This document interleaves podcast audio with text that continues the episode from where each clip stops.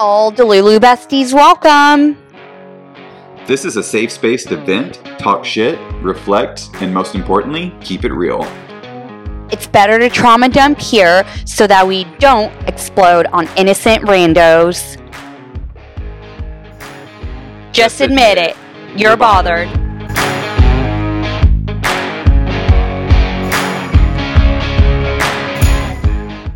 What's up, Delulu besties? Welcome back to another episode of Balancing the Bullshit. Hi again. Hi again. You guys, me and Karen have been through it. Okay, shocker. What's new? Right? We're always, it's always something with this goddamn podcast. It, the technology for this is bizarre. It's mind blowing. I know. At least this time it was pretty simple, but still, I open my iPhone and MacBook every day, and it's just I don't have all these issues. It just works Right. magically on its own. Like Right. I don't have to figure this shit out every second. Who knew po- podcasting needed like, it was rocket science. yeah, like you need an engineering degree apparently to be a podcaster. Literally, I texted Danny earlier. I was like, "Wait, am I in the wrong career? Should I be an engineer?" so long story short, we recorded this entire episode yesterday, and today we went to edit, and nothing recorded. It was really cute and really awesome. yeah, great. So here we are again. So here we are again for round two, but you know what? This is just Whatever. practice. Yeah, so it'll be yesterday was practice, and yeah, today is going to be great. I'm calm now. I'm zen. I was a little frustrated earlier, but we're all good. Danny tried quitting again. Shocker. it's like, I, fuck this. I'm not doing this. or yeah, earlier he, he was like, "Fuck this." I was like, "Go meditate." Anyways, yeah, I mean, I always listen to the universe and I love the universe, but sometimes it really pisses me off. Okay, I thought about that too. I was like, maybe there's a reason why we're doing this again today. Maybe like, our episode yesterday it was terrible, or we said something like we shouldn't have said. okay, honestly, this is what we hear for being stoned. We thought it'd be a cute idea. Well, you thought it would be a cute idea, and I was like, um, I don't know. Okay, well, I listened to Wiz Khalifa and Chelsea Handler on Call Her Daddy, and they were stoned out of their minds, and I was cracking up for the entire episode. So I was like, hey, we're funny. We'll be funnier on weed. And um, yeah, no. Those are professional stoners, first of all. We're not Chelsea and Wiz Khalifa. I know. You know, like you couldn't operate the door. I feel like yesterday, half of what we recorded, we were going to have to cut out because I was like, uh. yeah, so this is actually probably a good thing. Thank you, universe. Thank you. okay, so for today's pick a card, I'm going to start with the quote. Okay. One of the greatest and most comforting of truths is that when one door closes, another one opens. But often we look so long and regretfully upon the closed door that we do not see the one that has opened for us. Ooh, okay. Who's that by?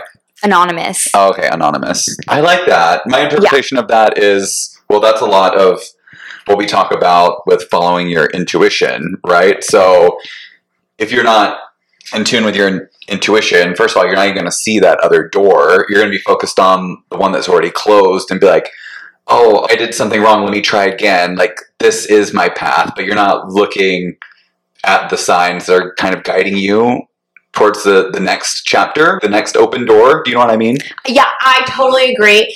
I think like to put it in dumb terms for everybody to understand is pretty much when you're following your intuition, you're going with the flow. And then when you're not, on the other hand, then you're in control mode. So when one door closes and you're in control mode, you're like grasping on to that and you're like, no, no, no, I'm gonna make it work.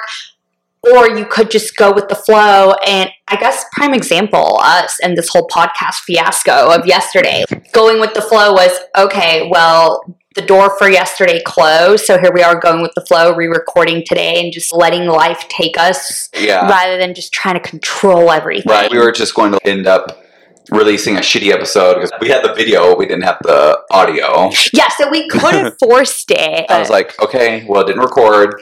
Let's just Let's- re-record yeah. it. That's a great example. Again, I just think other examples are you trying to make a relationship work with an ex or someone that you've been Yes. up and down with. Like That's a great that example. door is closed. You should be moving on. Or you're trying to maintain friendships with certain people, or you're trying to get into a certain type of career. There's tons of examples where the door obviously has been closed for a while and you can't get back in, and that's for a reason.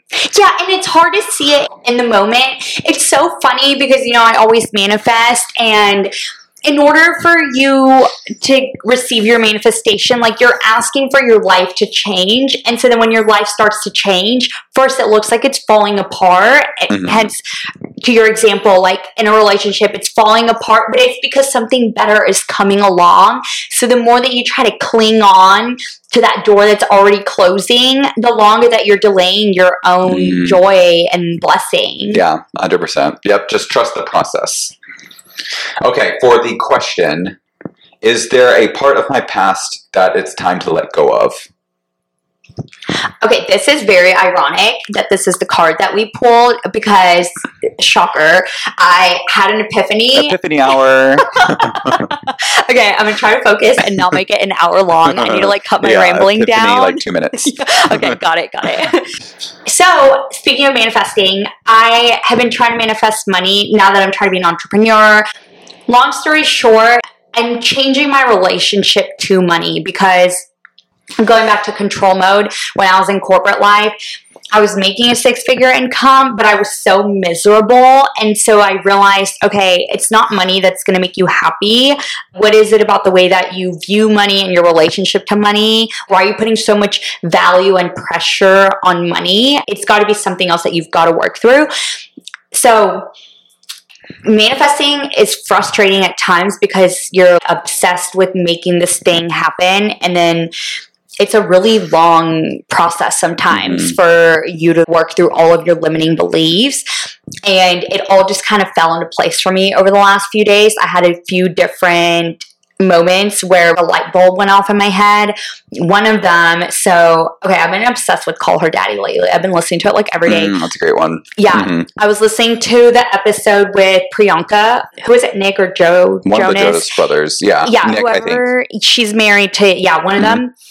And she was talking about how she grew up in India and her dad was a surgeon. So she comes from a well off family. Mhm. But India's a developing country. So there's a lot of poverty there, and they Mhm. don't have as many resources and opportunities as they do here in America. So there's more competition there. In a developing country, they all have a scarcity mindset where everyone's just struggling to survive and they're all competing because when you are around so much poverty every day, even if you're not poor yourself, it kind of alters your mindset because you fear being poor yourself and you are almost like overcompensating and working so hard to just make a living. It's just a totally different mindset. But anyway, it, made it click in my head because I do know I've been frustrated with my parents throughout my whole life when they would blame things on money and I don't know how I had never pieced these things together, but when she said it, I was like, oh my God, I also come from a developing country. My parents grew up in Mexico City and I lived there for six years. And so even though they too are well off and I was well provided for as a kid, it's just that mentality. The whole government is struggling, just the way that the structure and the economic system is set up in developing countries, it has an effect on the citizens' mindset. So that really helped for me to be able to let go. Like, you know how sometimes when you're upset, it's usually because you don't even understand the situation. A lot of times it's miscommunication. And then once you get it all cleared up and you understand, then all of a sudden it's so it's much easier for you to just let go. Mhm. It was kind of one of those moments for me.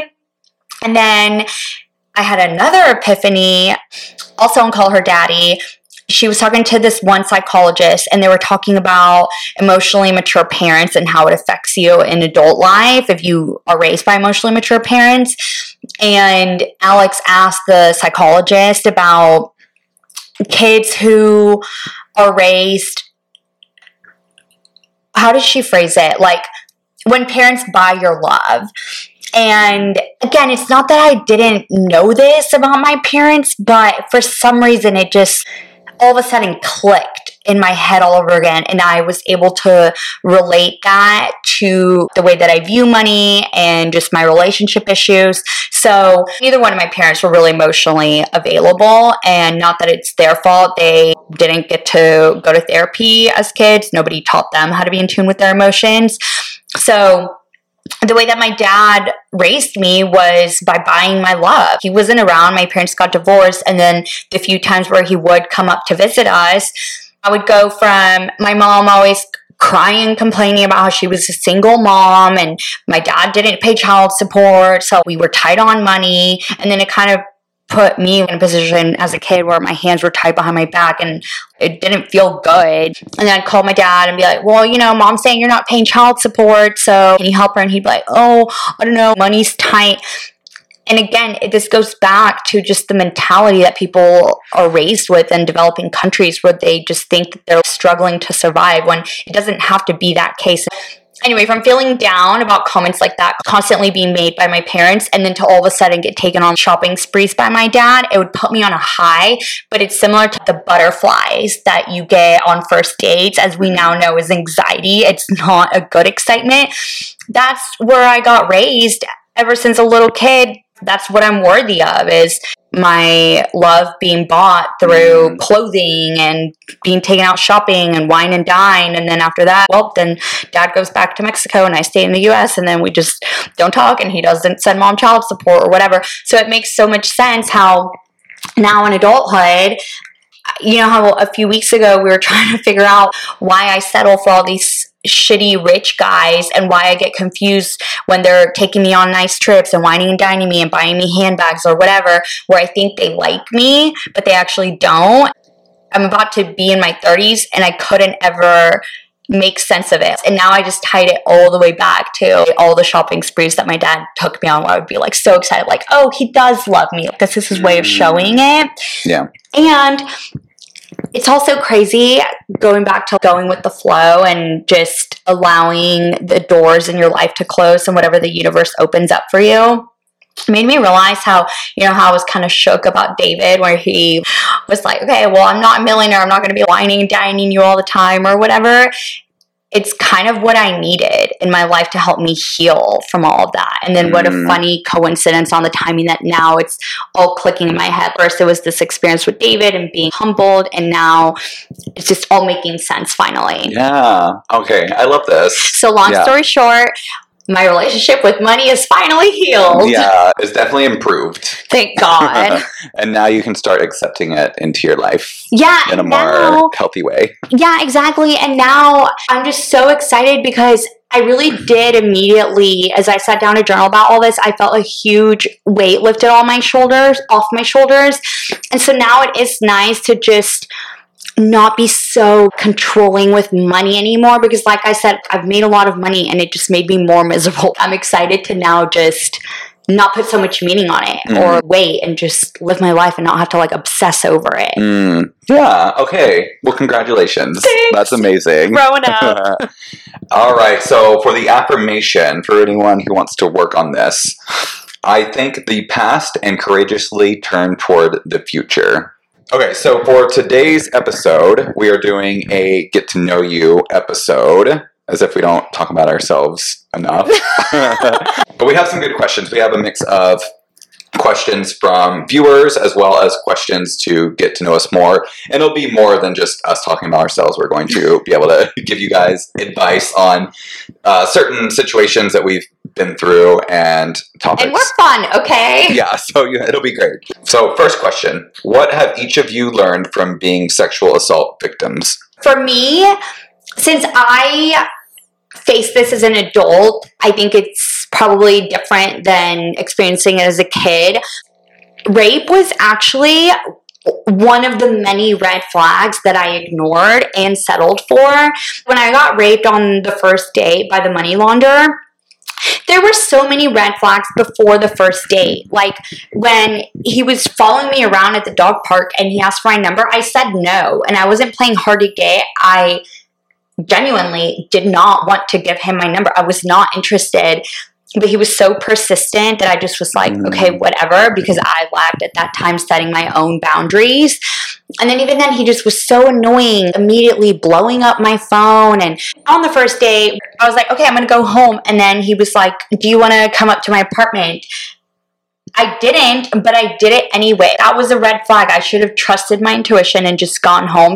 He was a shitty person, and rape is just one of the byproducts of his mm-hmm. shitty personality that I had already picked up on. And I really believe that everything in life is a mirror. So, going back to settling for red flags, because I settled, the act of getting raped only dug my self worth hole even deeper. hmm And the only way that I could then dig myself out of that hole was to start validating myself.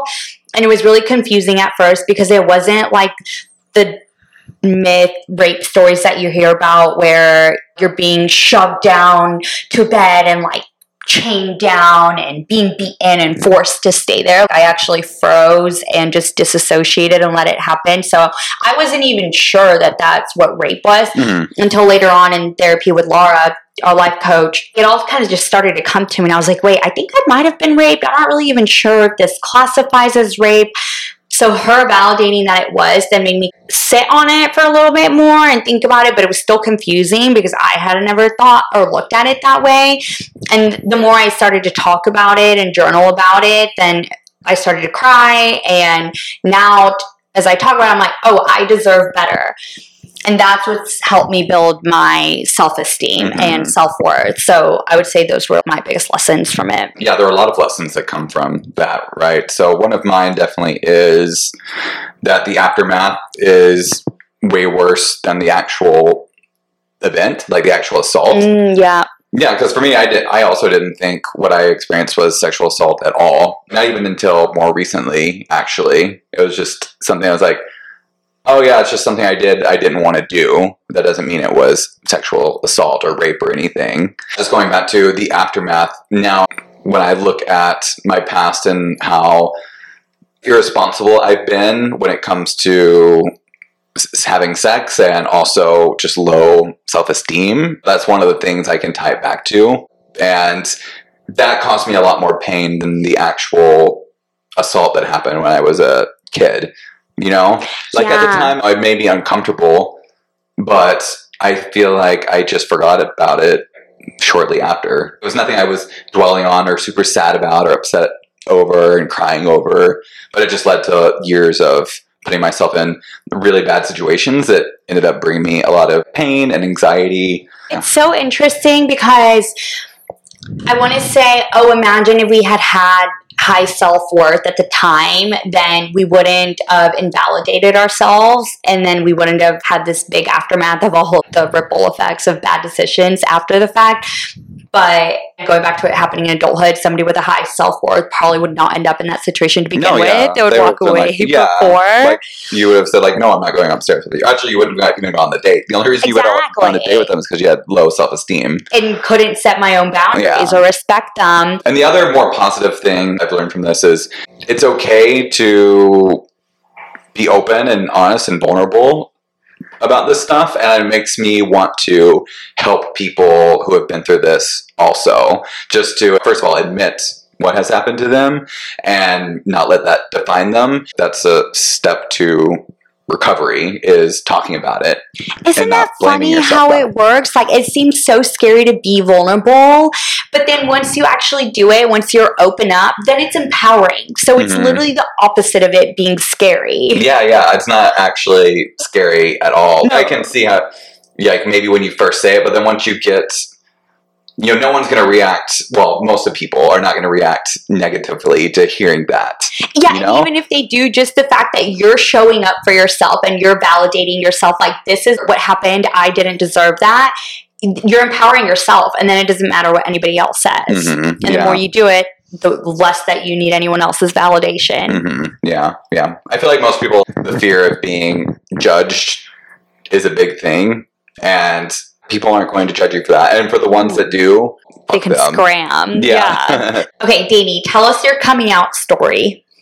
My coming out story is kind of long. I'll try to give the Cliff Notes version of it. So I came out, I guess, two times, which is confusing because I came out and then I went like back into the closet and then I had to come out again. I know it's so ridiculous. kind of funny. yeah, so I came out originally not to everyone, but to I started telling my close friends. I told my mom when I was, uh, I believe I was 16, and I had met this guy on the internet. So I lived in a small conservative town. This was like 2008, seven, somewhere around there. There wasn't a lot of gay people around. Yeah, I feel like that's when everyone was still in the closet. Yeah, people were out, but like in high school, no, it wasn't very common for people to be out in high school. And anyways, I met this guy on the internet. We chatted for literally a day and he was already telling me he loved me. Okay, no. Yeah. That's sociopath vibes. But at the time, I was like, "Oh my god, I love you too," which like is so classic 16 year old. Yes, for a long time I was embarrassed by it. Now I just think it's funny. Yeah. I mean, I was 16 and I was also very immature for my age. I was, you know, raised by emotionally immature parents to begin with. And also I had never had a relationship at that point. I'd never kissed anyone or anything. So I didn't know anything about what I was doing. I just believed this guy. And I had my childhood trauma already. So it was just like a perfect package for me to be insane over this guy, literally that I chatted with online. And we talked on the phone, but that was it.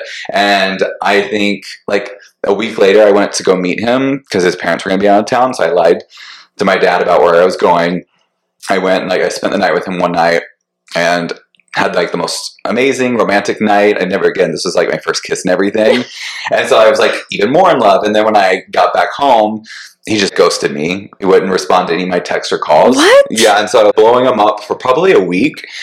and I was like an anxious mess. I was so upset. And finally he texted me back. He's like, please leave me alone. I never loved you. I'm not even gay. What? Yeah. And so I was just heartbroken. Wait, I he was also 16? yeah, we were at the same age. I was so heartbroken, and I was. I guess this is a good thing. Like, I actually, when things like this happen to me, I can't keep it to myself. I had to tell my friends what happened, and so that's how I came out the first time. And I even told my mom about it too, looking for emotional support, and Yeah. she didn't give that to me. She was upset about the whole gay thing. Oh. I know. So she was really upset about that. There was no compassion towards what happened with this guy, really. So that was super hard. And so, based on kind of that reaction and disappointment, I feel like I wanted to go back in the closet when I went to college because like, I was Mm. still ashamed. I was still embarrassed. And I was like, well, I've never actually had a girlfriend. I've never tried. I've never had sex with a girl. I've never tried it. So how am I going to know unless I try? So I did date a girl for like almost two years. It was actually a really great relationship, except towards the end when obviously I was gay and this wasn't going to last. And I was still trying to hold on to it. So I did get rocky at the end. So for a while, did you believe that you were straight?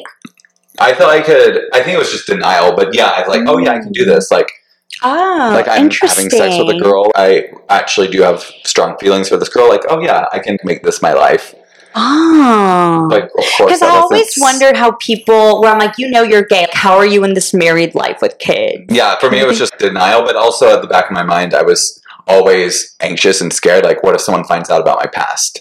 Ah. I was just living a very anxious lifestyle, and not just anxious; it was just like shameful too. Like, I'm not being myself. I'm very close to this, per- all these people who don't know Yeah. who I am.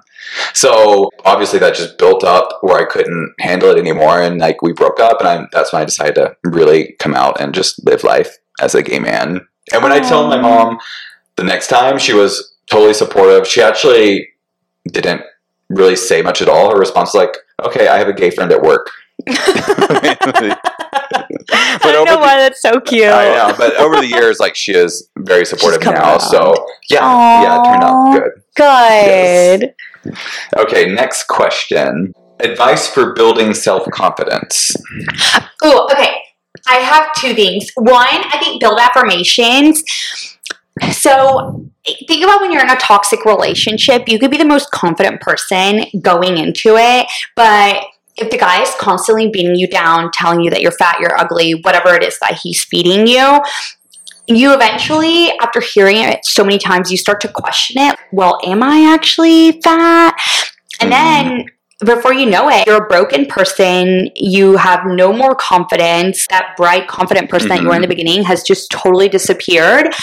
So the same thing works with affirmations. That's literally what an affirmation is. That that's just an example of a negative one.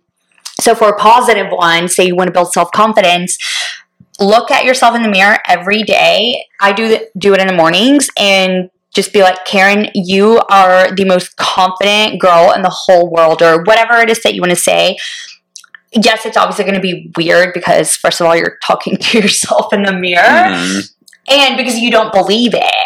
But same thing as a toxic boyfriend, once you're mind hears that so many times, it eventually just becomes true. You just believe start it. it. And then your subconscious starts to act accordingly. So then it becomes effortless. You don't even notice because it, it's not even a conscious effort of you forcing confident behavior. Your subconscious will take care of it all. So it's going to be very subtle shifts in your behavior change. And then before you know it, you'll look back one day and be like, holy shit, I used to be the most unconfident person. I don't even know how I got here, but now I'm the most confident person. Mhm. So that's my personal advice that I've taken that works. But the other day on TikTok, I saw this and I thought it was pretty cool.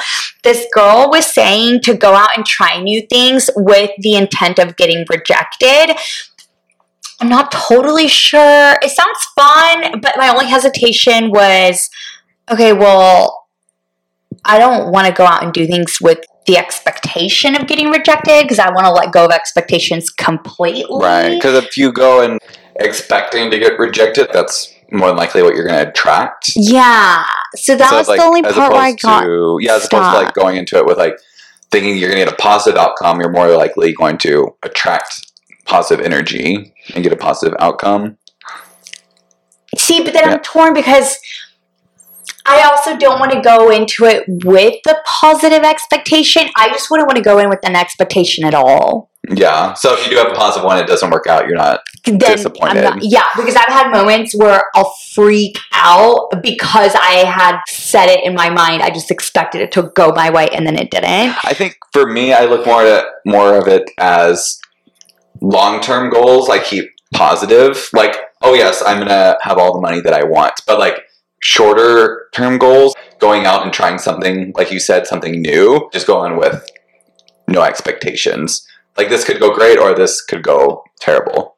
Yeah. You know? Yeah, I like that because what stops people from trying something new, which is keeping them in a shell and it's not growing their confidence, is the fear of it not working out. So if you can just get rid of that by mm-hmm. being like, it may work out, it may not, Mhm. that I think that would also help grow your confidence. Definitely. Yeah. For me, and I this is something I've been doing lately, it's just similar to what you said about the TikTok video. I've been going out just trying things that a confident person would do. So just kind of like pretending to be a confident person, even though I may not actually feel like it in the moment. I might feel very uncomfortable and awkward and nervous just doing it anyway.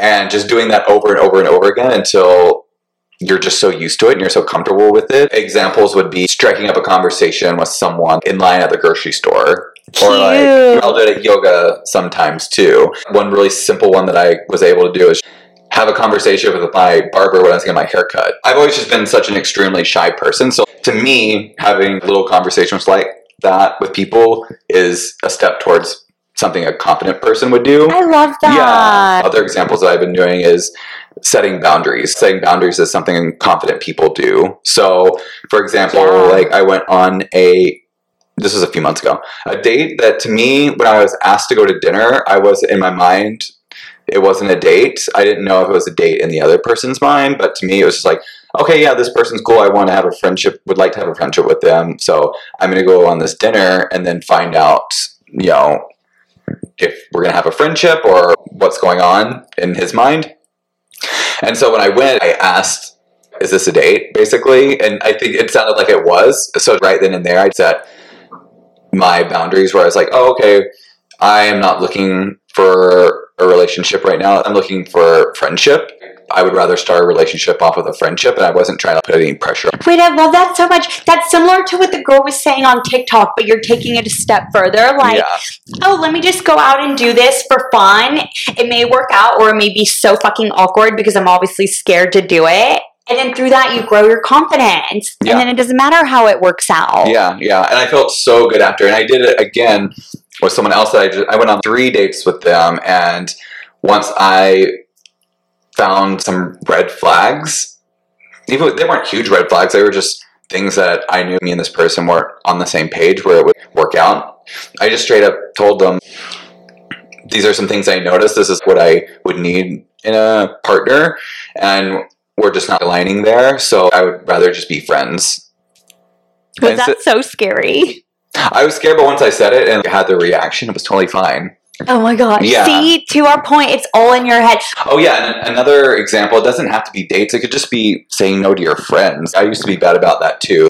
If your friends want to go get dinner or want to go out, even if I didn't want to, I would still say yes. So yeah, just practice that way. Just I know it's uncomfortable sometimes if you're especially if you're a people pleaser. It's crazy how much work goes into being confident. Pure, genuine confidence. All the healing that you have to do. Mhm. 100% and it's hard. Okay, do you have any advice for building self esteem? For me, I think yeah, all my answers are going to be similar to the question we just talked about. What about you? I think they're a little bit different. They do go hand in hand, self confidence and self esteem. The way I see self esteem is building self worth, Mhm. and then confidence is a byproduct of that. But I think an action item that somebody could do to build self esteem is getting a dog. When I got Henry, he did so much for me. He changed me as a person. He gave me discipline, patience. He showed me unconditional love. He got me on a tight schedule. He challenged me. I had to learn a lot about how to become a mother, how to train him, having to do all of that, having to adjust my life to take care of somebody else other than just myself. I wasn't able to be so selfish anymore. I had to give a lot of my time and pour into somebody to build somebody else up. And in that process, I naturally built myself up. And I think that was a huge role that played into my self esteem building. Yeah, no, I get that. Okay, next question. What's the last thing that made you cry? Okay, I say you answer this one because the last time I cried, I already talked about a few weeks ago. It was when I was driving up from San Antonio Austin and I was mourning the previous version of me who had settled for fuckboys. Mhm. That was Oh, the last time I cried. yeah, just because you had so much compassion for that. Yeah, and now that I'm healed, I can see Yeah, that I toxic cry about- version. yeah, I cry about my old self too. Cute. Yeah. It's not pity, but I just feel sad for that older version of myself. For everything that we settled for. Yeah, it is sad. And I cry now. I used to never cry, but finally, since my last breakup, I'm able to release my emotions more. I think the last time I cried was this documentary I watched on Peacock called Three Days and Two Nights. It's sad. So it's a family, and it's mom, dad, I think three sons, and maybe one daughter, are flying a private plane to Colorado for a ski trip and they drive through, or sorry, they're flying through a storm, and their plane crashes, and they're stranded in the middle of nowhere, in the middle of a storm. and the only two people that survive are two of the brothers, and one of them, his legs freeze. Is and- this based on a true story? yeah, this is a documentary. Yeah, and so they had to remove one of his legs. And so then the boys go back to, well, obviously not a normal life. The documentary is about how they're just kind of how they grew up and how they both handled what had happened. But I cried because I was so sad about the guy who lost his leg because they were like, yeah, both of the boys were very into sports and like skiing and they were very active and he couldn't do any of that stuff anymore. And he was like old when this doc when they were filming this documentary, so his whole life had went by, and he was just so so, heartbreaking. Just- yeah, because he was telling stories about how his brother could still play football and play all the sports, and, and he would always be the kid in the wheelchair, just watching everyone do what he wanted to do, what he was so passionate about. Oh, I know it was really sad. I cried. Oh, and so fucked up. yeah, Doesn't it feel so nice though now being able to have compassion and empathy for others? Like when I was so out of tune with my emotions and I couldn't ever cry, it was hard for me to have compassion for anybody. I couldn't even Mm. have it for myself. Yeah, I've always been extremely empathetic, so I've always had that. But now I can at least cry about it. But okay, next question: the most embarrassing moment you've ever experienced? Okay, for me, um, okay, I have one thing in particular always comes to mind. It's when this was a long time ago. I was seeing a chiropractor, and as a chiropractor was very attractive, like super super hot, and I was in the waiting room waiting for our appointment one day and I was texting my friend. He's like, Hey, what are you doing? I was like, Hey, I'm at my hot chiropractor's. And like he was asking questions. And so I was like, Oh, let me send you a picture. So I went and found a picture of the chiropractor online. I screenshot it and I was about to send it to my friend. And then he, the chiropractor came out. It's like, hey, uh, come on back. And anyway, we go into the appointment and he wants to take pictures of me uh, to show me how my posture looks. And then when I opened my phone, he could see the picture and the text that I had screenshotted. Stop. So embarrassing. That's so embarrassing. What did you do? Well, he saw it and he was like, "Oh, that's me," and I freaked out. I just made like a bullshit explanation. I was like, "Oh, my yeah," god. I was like, "Oh yeah, my friend needs a chiropractor, and I was recommending you to him."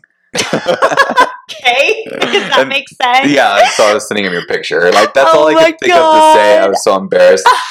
He was douchey. He knew he was hot. I'm sure this has happened to him Oh. plenty of times. He was very douchey. I actually didn't like him at all. He was just so attractive. Now that I'm looking back on it, his personality killed it.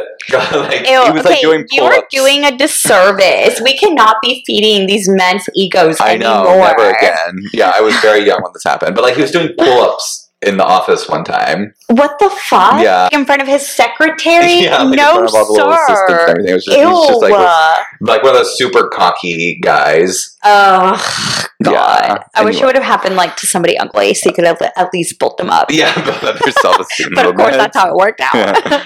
whatever. Okay, my story. I hate this story. Ugh. Okay.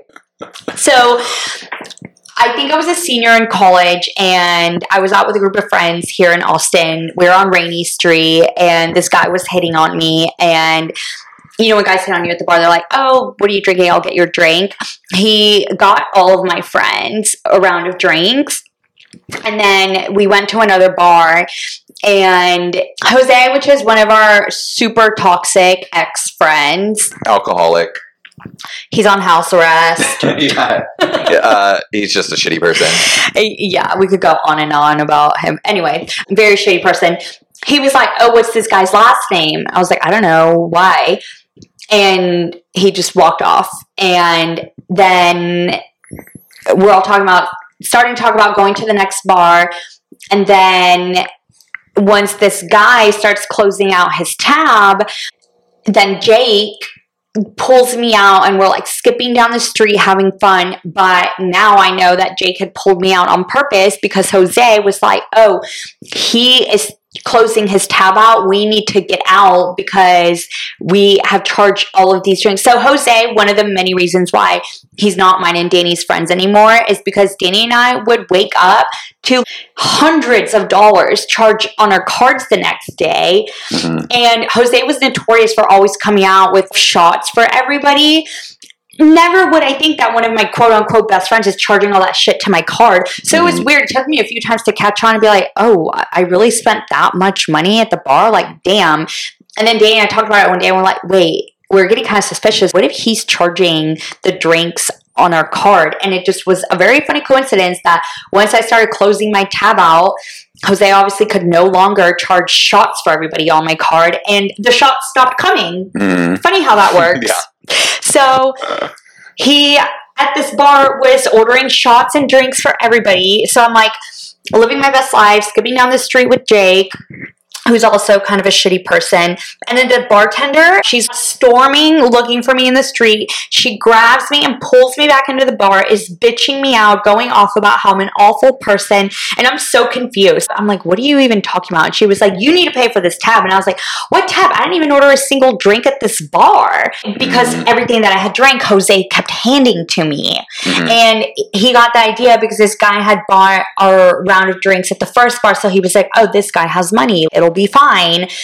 It was so awkward. I was like, okay, first of all, if it was all my friends who charged those drinks. I'm in college. I eat ramen every day. I can't even pay for this tab, even if I wanted mm-hmm. to. So I was obviously mortified, but also confused because I was like, what the fuck is going on? What am I getting yelled at? And it just was so embarrassing. But the weirder part of all of this is the guy.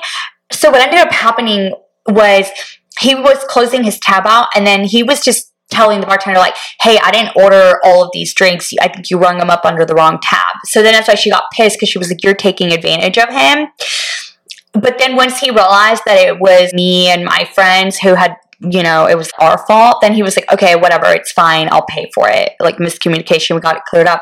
So then he came with us to the next bar, and we all just crazy. pretended as if nothing had ever happened. Oh my god. Meanwhile, I was boiling inside, and I was like, "Fuck all of you guys."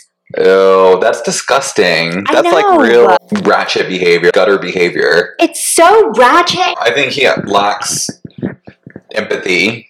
First of all, because he's not empathetic to like, oh, what am I doing to this person? Yeah. And I also think he, I mean, he's an alcoholic, so alcoholics don't care who they hurt true. to get what they want. I can't believe I didn't just end the friendship at that point. I mean, we were so. Un- this is, goes back to having no confidence. We were so unconfident that that's what we accepted as friends. Yeah.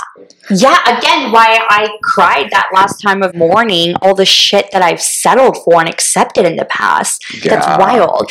Do you ever feel lonely? Mm, good question. Actually, you know what? I'm happy to say I actually don't feel lonely anymore. Ever. Right? Yeah, ever. Because I used to all the time. I was always that person who wanted a relationship, or I was always that person who wanted more friends that I could go out on the weekends with, or I wouldn't be comfortable sitting at home on a Saturday night or Friday night with my own company because I didn't enjoy my own company. I needed so much validation that I would have to go out and seek it through other people and other experiences. And now I don't feel like that at all. Now I love my alone time and I love my time to just give myself rest Oh, or yes. learn more about myself through like journaling or reading or something like that. Yeah, because now you're so comfortable with yourself. Yeah. I had the exact same answer and a rush of emotions as I was prepping for this episode because when I came across this question, part of me was really sad. Again, grieving the old part of me, but then also happy because exactly what you said. Mm. Now I value my alone time so much and I actually prefer that over going out and socializing. Now I get drained after socializing. I'm like, okay, I, all I want to do is go home and recharge and journal and decompress and go back to my hobbies and cook and mm-hmm. paint. Yeah, yeah. It's funny how that works. At end of my going out all the time days, I would go out and my energy would just be so off when I was out of the bars. I was like, Yeah. this is not fun. I don't like any of these people. I just didn't feel good. Yeah, which is uncomfortable to go through because I remember I was like, okay, well, now what do I do with my life? Yeah. But now, like sitting at home, you feel so good and so happy. I just love being with myself. Which goes back to the fucking card of how when one door closes, let it close. yeah. Don't force yourself to keep drinking and keep going to the bars and keep going to parties. Yeah, because this You life that we have now is way better, and that door was trying to open for Yeah. us. And it's just, it's funny. I still have friends that I can see that you're try to hold on to that life sometimes. Yeah, and it's just weird at this point. Remember We're I was texting old. you about the certain friends? I was like, yeah, I was with them and I was just annoyed the whole time. okay, next question. Is there anything you're afraid that you won't accomplish? Okay, no, and it's so funny that we picked this card because this also kind of goes back to going with the flow, allowing mm-hmm. doors to close and open. I definitely used to be obsessed with controlling my destiny and accomplishing things. But now that I've been meditating for, I don't even know how long, it's been probably four years, I truly just live in the present moment. It sounds so cheesy and corny. Yeah, because I used to be like, what does that mean? I thought it was just buzzwords that people said. Yes, You know? same. It, it was such like a far-reached concept. I couldn't Yeah. even comprehend it. But living in the present moment just allows you to go with the flow. For example, when I was in corporate life and I was a sales rep, I was so obsessed with when I hit this quota or this money goal, or when I become the number one sales rep in the company, then I'll reach success and then mm-hmm. I'll feel really good about myself and it'll all have been worth it. But in reality, I wasn't living in the present moment. I was so focused on the future, which what's the point of that? It was making me miserable to focus on the future because I was like, okay, I'm miserable now, but it's because I'm working towards this. So like once I hit it, then it'll be okay. But it was the everyday moment of being me being miserable. What actually happened was I just built upon that misery. So once Mhm. I actually did reach all of those goals, then I was more miserable than ever. That's why I was saying earlier how, yeah, I was making a six figure income, but I was fucking miserable. It didn't mean anything. I had set so much importance and value on something that didn't matter at all. Really, all what matters is just living in the present moment because when you do that, you let go of the future and the past. Mhm. And so you just enjoy what's right in front of you and you don't have expectations. For example, with our podcast, I don't have any goals anymore that I'm holding on to for the future that I'm mm-hmm. working towards. All I know is I feel fulfilled today from doing the podcast with you and I'm enjoying it and I'll continue to do it if, if the opportunity keeps presenting itself. Like Yeah. who knows where life is going to take us and when I stop enjoying it is when I'll stop doing it. And that's what's now allowing me to really enjoy my life today. I don't have to wait to enjoy my life until I reach Yeah. a goal. Right, right. And why would you work towards a goal if every step to get there is making you miserable? Yeah. You know, like it makes zero sense. Yeah, how did I justify that in my mind before? That yeah, I don't know. no sense. Yeah, yeah, that's that's funny. I do love that answer, and my answer is the same as yours. There isn't anything I'm afraid that I won't accomplish anymore. Mostly because I know that as soon as I start worrying about that and start doubting myself, then I'm just going to go on a negative path, and it's going to not lead me to get to what I want to accomplish. Yeah, then you're living in anxiety and you're manifesting anxiety you're just gonna- results. yeah, you're gonna bring that negative energy in. So Yeah. I've actually learned just to just not worry about it. And yeah, I made a dream board recently, finally, for the oh, first time. I love that so much. Yeah, and I'm not scared to not accomplish any of these things. I just believe that I am. I'm just gonna live in the present moment and just keep going with the flow, like we said earlier, until I get there. Because I truly believe that I will. Which is funny, it's almost like reverse psychology because Mhm. I feel like my old mentality makes a lot of sense to the majority of the people out there because that's how we get raised by society and that's what we get drilled into our head like, oh, set a goal and then work towards it. But clearly that doesn't work as I just explained.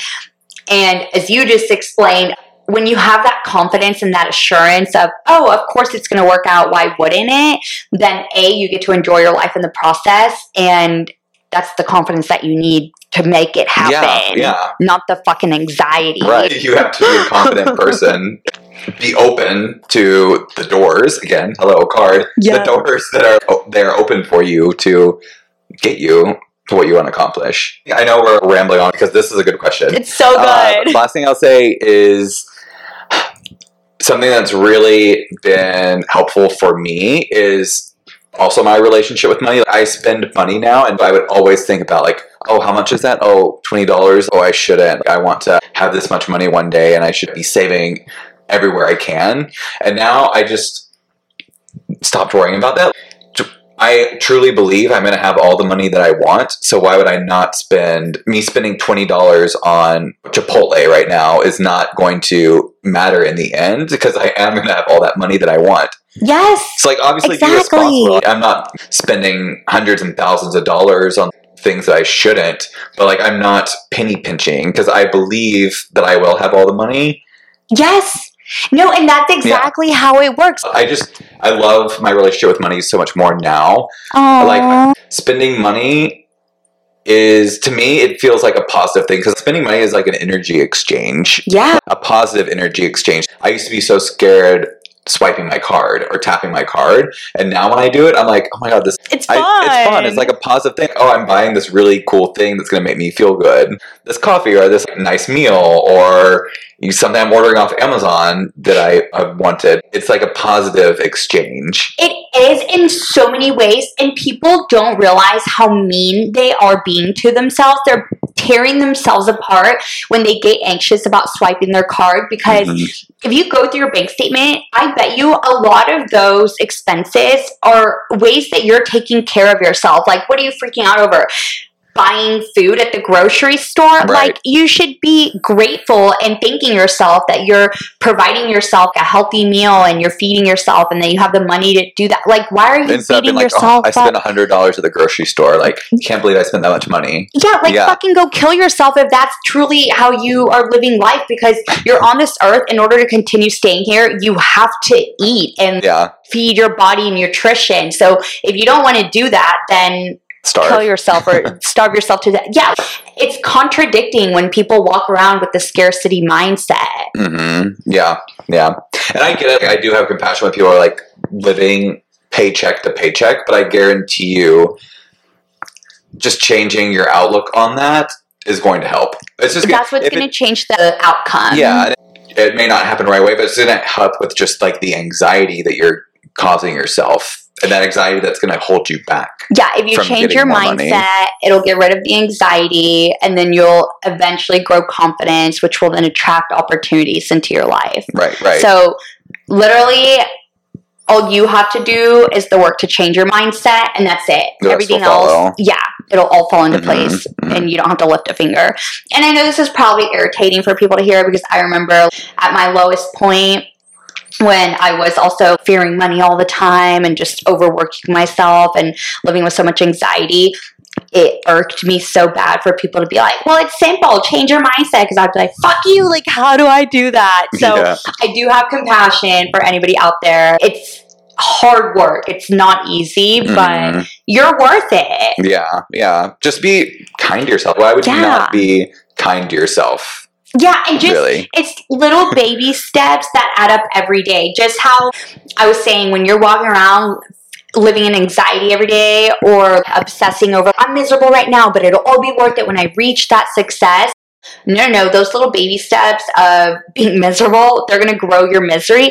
So, as Sandy was saying, be kind to yourself. Just start with little moments throughout the day, however you can. And one small way is at the grocery store, thank yourself for feeding yourself and prioritizing your nutrition. Mhm. And the more that you start to do it, eventually you'll just value yourself Mm-hmm. and it'll all change and fall into place for you. Yep. Yep.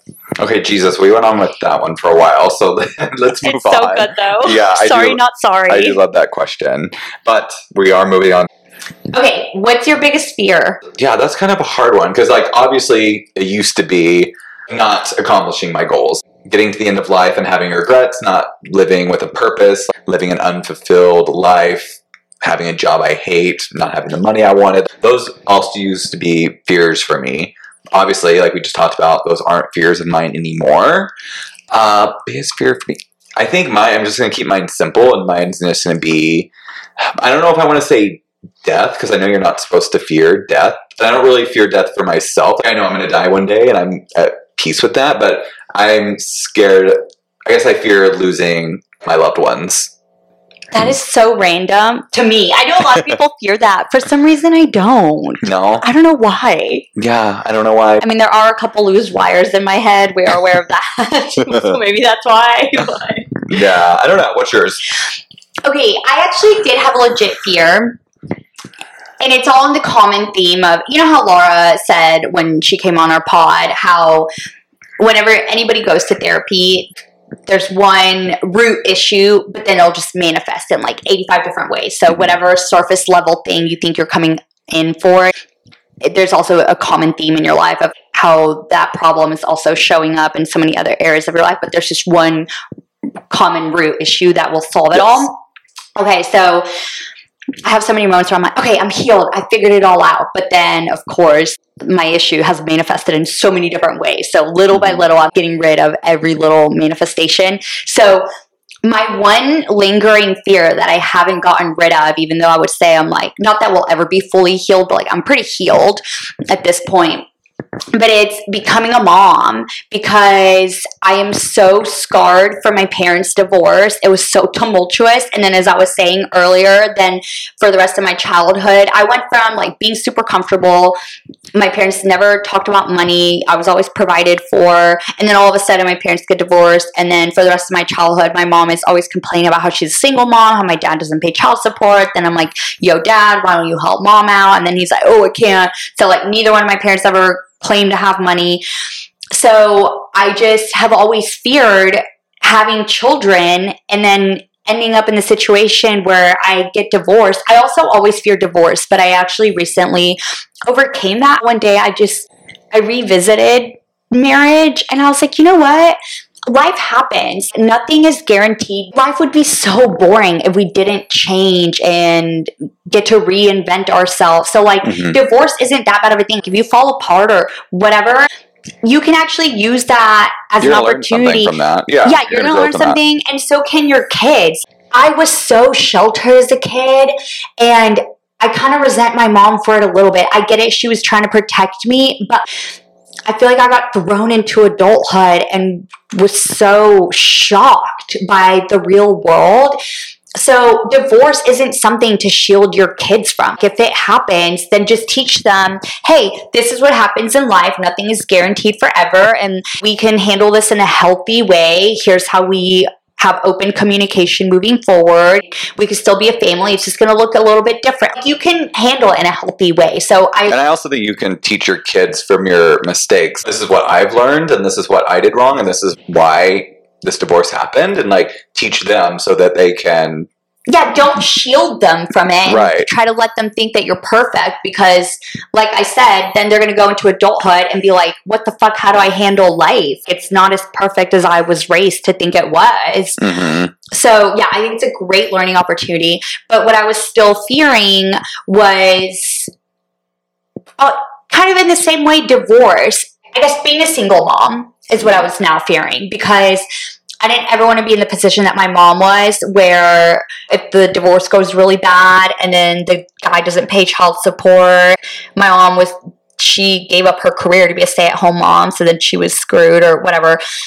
I realized at the forefront of my mind, I was still fearing money a little bit. But then I was like, okay, money's not the issue. The real issue was my mom was afraid, but she never got to do therapy as a kid. No one ever taught her how to be emotionally mature. So she was emotionally immature. She didn't know how to handle her fears or her worries. So it was easy for her to just blame everything on money. Had she been honest and been like, I'm afraid to parent you guys on my own, that would have been a totally different story. That would have taught me to have compassion for her and to feel my own emotions. But instead, I got raised to fear money and suppress all of my emotions. So, sitting down to journal about all of this made me realize I've done the work. I left my corporate career because I believe in myself enough and I trust my intuition that I will be okay. And I have, I've been out of work for almost a year and somehow I'm still here standing paying my bills. So I was like, you know what? It's the same thing if you ever become a single mom. Believe in yourself that you've put in the work to heal yourself, that you're going to be emotionally available for your kids, and the money will follow because, again, the issue was never the money. It was just not being in tune with her emotions. Mhm. So, anyway, that was literally my lifelong biggest fear. And I think prepping for this pod, when it sparked all of this, I journaled about it, and now I'm healed. Yay! Well, like you said, we're never gonna be like hundred percent. Yeah, I'm sure it'll show up in another way soon. Yeah, but you're healed with that. with this with one, that yeah. specific area. Okay, good. Listen up, Delulu besties. If you want to learn all about manifesting and become a master at attracting anything you want in your life, check out my virtual manifesting masterclass, karen-rico.com slash shop, or click on the link in the show notes. And if you want to watch us podcast every week, check out our YouTube channel, Balancing the Bullshit, or click on the link in the show notes.